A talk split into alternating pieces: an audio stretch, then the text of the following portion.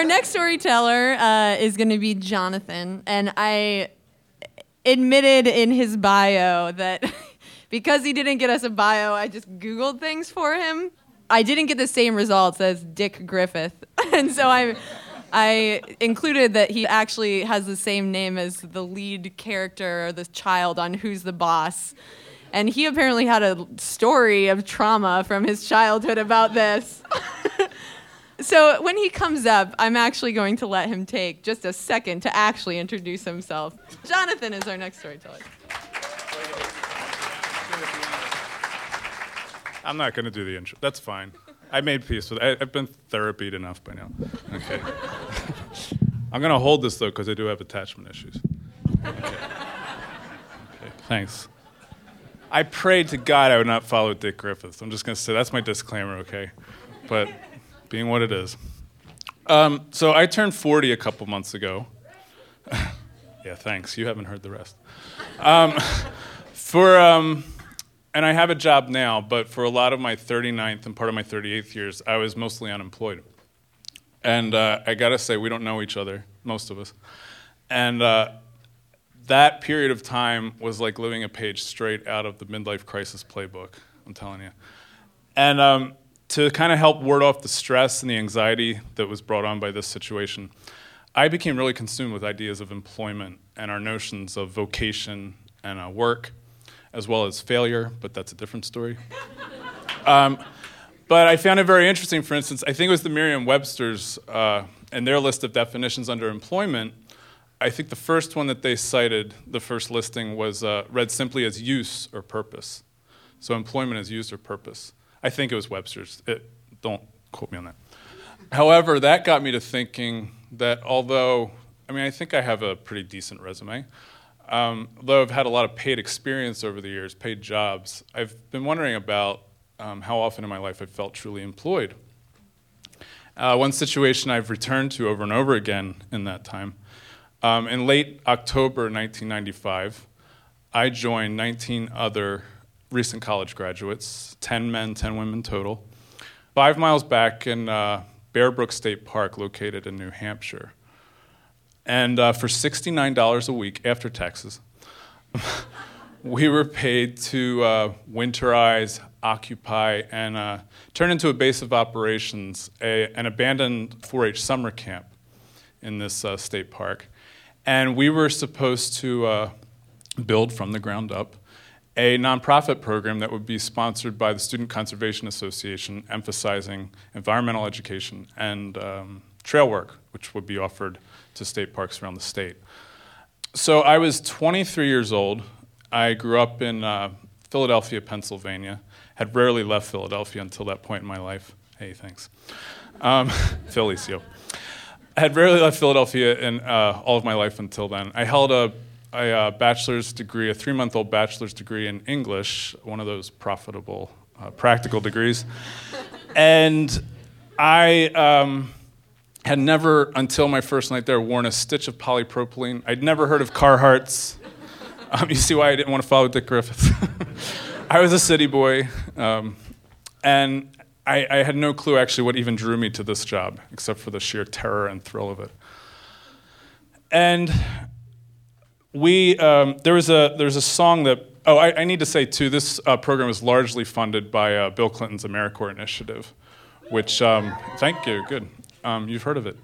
So, and uh, that it was their hope that the New Hampshire Parks and Student Conservation Association would uh, be able to roll this program out for the next few years after we built it up. Um, so that, uh, that year, Bruce Springsteen, the patron saint of New Jersey, uh, released an album on which one of the narrators in his so- one of his songs uh, remarked that you'll get used to anything that sooner or later becomes your life. And like I said, I know I'm sharing the story with a room full of Alaskans. You've all like played Twister with Wolverines or something, um, arm wrestle grizzlies. But I had no idea how much we were in for, what we had to get used to. Uh, we, we needed to insulate uh, and uh, roof uh, this main lodge dining facility that would serve as the base of operations. And we removed. We slept in shack cabins that were littered around the property. And uh, I had very minimal construction spe- experience going into this, which is to say none at all. And so we did manage to do that. However, while we were doing this, we learned that the state park was going to shut off all the water, all water access uh, around the park, so that the pipes would not freeze over the winter. We arrived in late October, as I shared, and we were right on the fringe edge of winter. And it was just, uh, that alone was a little bit terrifying because I'd never slept in a sleeping bag um, that did not feel like a flannel shirt inside until that point in my life. So I didn't know what we were in for. and I think every sleeping bag had come from Sears until that point in my life. so this led us to, we had to quickly dig out a couple of ditches for outhouses and install these outhouses. And, uh, and we quickly uh, learned that there was a pump shack not too far away. And so, in rotating pairs throughout the season, we started having to haul our water, our drinking and dishwater. And we soon uh, procured um, shower benefits uh, at the nearest YMCA because we weren't, we weren't sure how we were going to bathe. However, the nearest YMCA was about an hour away, so um, we had to get pretty ripe before we ever piled into our vans and went and got showers. On top of this, the snowmobilers, the region snowmobilers, when they found out that we lived there, um, they, got, they threw themselves into a tizzy because we happened to be occupying one of their favorite uh, portions of the park. And so they somehow struck a deal with the parks that uh, we would not fully plow the roads leading in and out of the park. We had to leave a few inches of powder on the roads, which made every 16 passenger ride out in and out of the park like a just a gigantic bobsled run. and it was during that year, my claim to fame in this program is that it was during that year, the tail end of that winter, that I totaled my boss's car. Um, and that's a long story I won't get into here. But anyway, given that, I think now to that first morning that I woke up in this cabin. And uh, I walked my way down to the lodge facility where we would have breakfast.